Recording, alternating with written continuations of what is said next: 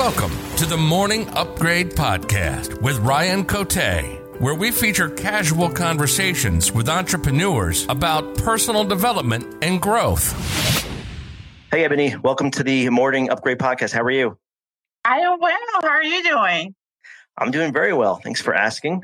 It's sweltering here in New Jersey, but I know you're from Texas, so you have no pity on me. So I have some pity. I feel you. I understand where you're coming from. So let's start off by you just introducing yourself. You know, spend a minute and tell us like, who you are, you know, what you do for a living, maybe some of your hobbies, just so my audience can get to know you a little bit better. My name is Ebony. I actually own a web design agency. I'm a big nerd. I love technology. I focus on providing like websites for small business owners, entrepreneurs, and nonprofit organizations. I live in Texas, but I love to travel. I know right now with the crazy time in the world, I haven't really been traveling. But as far as some of my hobbies, I enjoy volunteering. I enjoy helping nonprofit organizations. I also enjoy spending time with my family, friends, as well as my four-leg baby, also known as my fur baby. And what kind of dog? She is mixed, part pit bull, part, I don't know. To be determined. Well, let's talk about your morning routine. I know, like before we start recording this, you said you don't have like a very intense routine, but that's okay because I like to show the variety in morning routines. I've got some guests that have just like really intense morning routines that take hours, and then some that are more casual. And of course, your morning routine can evolve over time. But what does that look like for you right now? How do you start your day off? Typically, I try to get up at 7:00 in the morning. First thing I do after I just get myself together, I try to take my dog out and then plan for the day. Since I'm not much of a morning person, I'm trying to do better because typically I stay up pretty late. I'm working on that. But ideally, I am trying to have a better routine that actually focuses on me doing like a short workout, and as well as having a nice, healthy breakfast and just spending some time to just in the moment, because I realize some days that I'm just so busy. I just jump out of bed and just like go. But I'm really focusing more on sitting up and practicing gratitude and appreciating what I have today. When you walk your dog, I mean, you're getting exercise, so you're spending time with your dog and getting exercise. Do you listen to like audiobooks while you listen, or are you more just in solitude in your own thoughts, sort of like a light form of meditation? What does that look like for you when you're walking your dog? I typically I don't listen to audiobooks because where I live, it's quite a few people walking around. So typically it's a casual stroll and I'm able to talk to people in the area and I let my dog meet other dogs. So I really try to be in the moment and not be on my phone or any type of technology because I know I'm going to get that's what my day is going to be full of when I get back to the office or when I am at the house. Yeah. And you had said something before too, that like you like, I think a lot of people are like this, especially, you know, entrepreneurs, but really everyone kind of addicted to being busy and going from here or there. And so having that time to kind of slow down, it takes work. Mm-hmm. I think we're all wired to I don't know what it is, but I'm not going to go on a rant here, but like, you know, notifications and social media and just like mm-hmm. all this stuff always coming at us. I feel mm-hmm. like it's wiring us to be always looking for that next thing and just busy. And, I know I personally deal with it and I'm trying to like slow myself down and I see signs of improvement, but I feel like it's for most of us, it just takes work and effort, you know? I agree. So, and speaking of being busy, you said you have multiple businesses. And so it sounds like, it feels like a good transition to go to that. Let's talk about your businesses in terms of, are there any challenges that have come up with your business and how have you dealt with them? Mindset or anything you could share along those lines? As a business owner, I do like to have control. So I do admit, my challenge is actually delegating some things, because I've had my company for about 5 years. So I'm used to being the one that's always has my hands in everything. But I've learned it's important to understand what people's strengths are and use those strengths.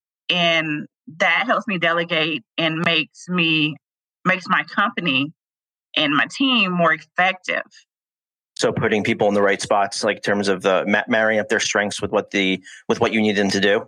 Yes. I've been doing well with picking the right team members, and I fully trust them. So it's been working out very well. But initially it took me some time to realize I needed to do better about delegating tasks. Have you ever delegated to the wrong person? And how did you handle that hard conversation? Yes, it happens. I have delegated tasks to people that weren't able to complete the task, or they had a hard time getting it done. And the key with that is communication, and let them know that, you know, I appreciate their efforts, but I'm going to take it from here and get it done. Because basically as a business owner, you have no choice but to get it done. You can't just let it go. But I would say it's important to communication and let that person know what he or she did incorrectly and how he or she can improve. And it's been times where I worked with people and I wasn't able to work with them any longer because they didn't do a good job. Do you struggle with having hard conversations, or are you okay with it? You can just tackle it head on? That's a tough question. And the reason is it's difficult is because I actually have had the pleasure to work with some people who are my friends, and I've known them for years, and it's different. You know, when they say don't take it personal, it's business. I mean, I definitely understand that.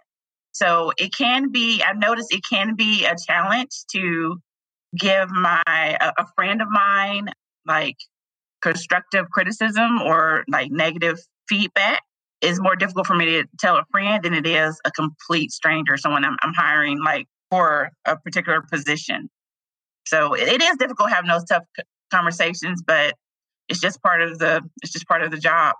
Yeah, something I struggle with personally, and you know, I'm getting better with it. I found what's worked for me is honestly there's no magic button. It's more just putting in the reps. Like if you wanna like bodybuilders, they build their muscles, you know, by putting in the reps. And so I feel like it's like public speaking almost, you know, it's awful the first one or two times, and then it starts to get easier and easier. And so I feel like it's the same thing. And anything hard, it just takes reps, unless you're naturally wired to not have emotions or whatever, you know, but just the reps. And I can be a little bit of an emotional person.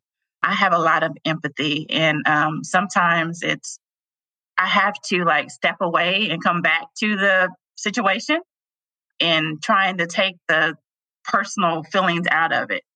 But it's a constant battle. I mean, we're all human, right? No one's perfect. Yeah, but you touched upon a good point. I don't think we've spoke about this on the show. Is as a business owner, you know, the IQ and EQ, emotional intelligence versus I guess you're like your brain smarts or whatever. I think as a business owner, you need to have, this is my opinion, you need to have a nice balance of two, or at least have like, if you're high in IQ and low in EQ, to find someone to bring onto the team that has the high EQ. I think it's important to have both. Yes, I agree. It is important to have both. And especially when you're being in a tech space, I mean, I just think a lot. I mean, it's just the way I am. And so sometimes because you're really focused on thinking, you can come off as a little not nice or too stern, but it's like you're focused on something. You're not trying to be mean or be rude, but you're just like, okay, this is what I'm focusing on. So having that balance is very important. And it's about building relationships with people, understanding how people like to be treated. You know, for example, some people like to communicate by text message. Some people like to communicate by email, or they want a phone call. So it's the matter of understanding how people, having those strong relationships with people. Yep, I agree. So let's talk about some of your habits. You can answer this: personal habits, business habits, is your choice. What are some habits that you're proud of that you can share with us? I really like lists. I love to create lists. I'm the type of person that's going to create a list of a list of the list I need to create. And it really helps me feel very organized. And something else I like to do is time blocking. Time blocking is so powerful because when you create a list of items you want to get done for the day, those little bitty tasks can end up taking a big chunk of your day when you add them up. So what I do is when I create a list for business as well as for like if I have something going on the weekend, I try to put figure out the amount of time that the task will take. And I put that on my calendar and it helps me understand what I can get accomplished in one day or 2 days or 3 days. So it really helps you have that work-life balance, which is very important. Yeah, it reminds me of, his name is Sharon. He runs a podcast called Business School. And he was talking about how he recommends, I think he does some coaching too and what have you. And he recommends that, you know, instead of a to-do list, he basically, if he has something to do, he'll put it into his calendar so that when that time slot comes, he's actually going to work on it, as opposed to a to-do list that just grows and grows. It sounds like you do something similar. Yes, that is. I like my list. It's just, that's just something. Me too. I know. It's very satisfying crossing it off, checking off the thing. And to put it on paper, and something else too that I started using, and it's really interesting because you wouldn't think that I would love it as much, but using a paper calendar. Yes, I do. I have a digital calendar as well, of course, but also like using a paper calendar. It's something about when you're writing it down, it's just the way it's in your mind, you're able to focus more, and also being able to cross things off. That's extremely satisfying. Yeah, paper. I think if I showed my kids a paper calendar, they would be like, "What is that?" Like we teleported back to 1985. You know, you can add stickers to it as well. I know that's probably the kid in me, but I like the stickers as well. It makes it fun. It makes it makes it relaxing in a way. Instead of you can sometimes get a little tense when you're trying to plan your day. At least I do sometimes. But when you just it makes it a fun experience. Something to look forward to. In terms of building lists, I use G Suite, and so within Gmail, they have like a little to-do list. So you've got your to-do list right next to your email. And so it's all very efficient. I'm sure there's better apps than that, but that's what I found to be useful. Yes, I like that. I've used that tool before. I like it as well. Ebony, I've got one last question for you, and then we'll wrap up with you sharing like either your contact information or a website if someone wants to learn more about you or your business. So my last question for you, sort of a big topic, but I just want to hear your thoughts on it. Maybe your definition of it or your approach to it, but happiness or fulfillment. What's your definition of that and your approach to it? Practice gratitude. Something I always remember when I wake up in the morning, think about what you have and someone else has less than what you have and is happy. So it's like, I have no reason. I look at it this way. I have no reason to be happy. And also I like to make other people happy as well. So when you walk out that door and you have a smile on your face, the other person can't help but smile. It's very true. It is contagious, right? Yes, it is.